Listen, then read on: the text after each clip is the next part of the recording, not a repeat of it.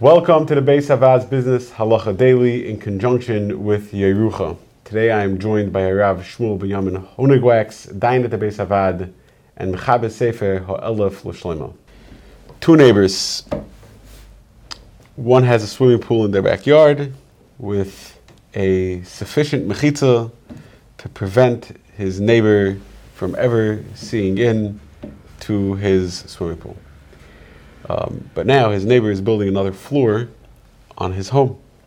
And building the other floor will necessitate, um, if he were to put in a window in his second floor, will necessitate the neighbor who has the pool to make his mechitza higher to block um, that line of sight in from the second floor.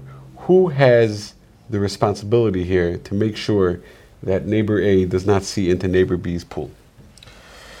So even though we said before that bezbanenu uh, in our chatzeros, in our backyards, we don't do such private activities. Obviously, with regard to a swimming pool, that's not the case. And uh, over here, there's no question that that's a standard situation of hezek re'iyah, and it would certainly be uh, on, on the person building the second floor.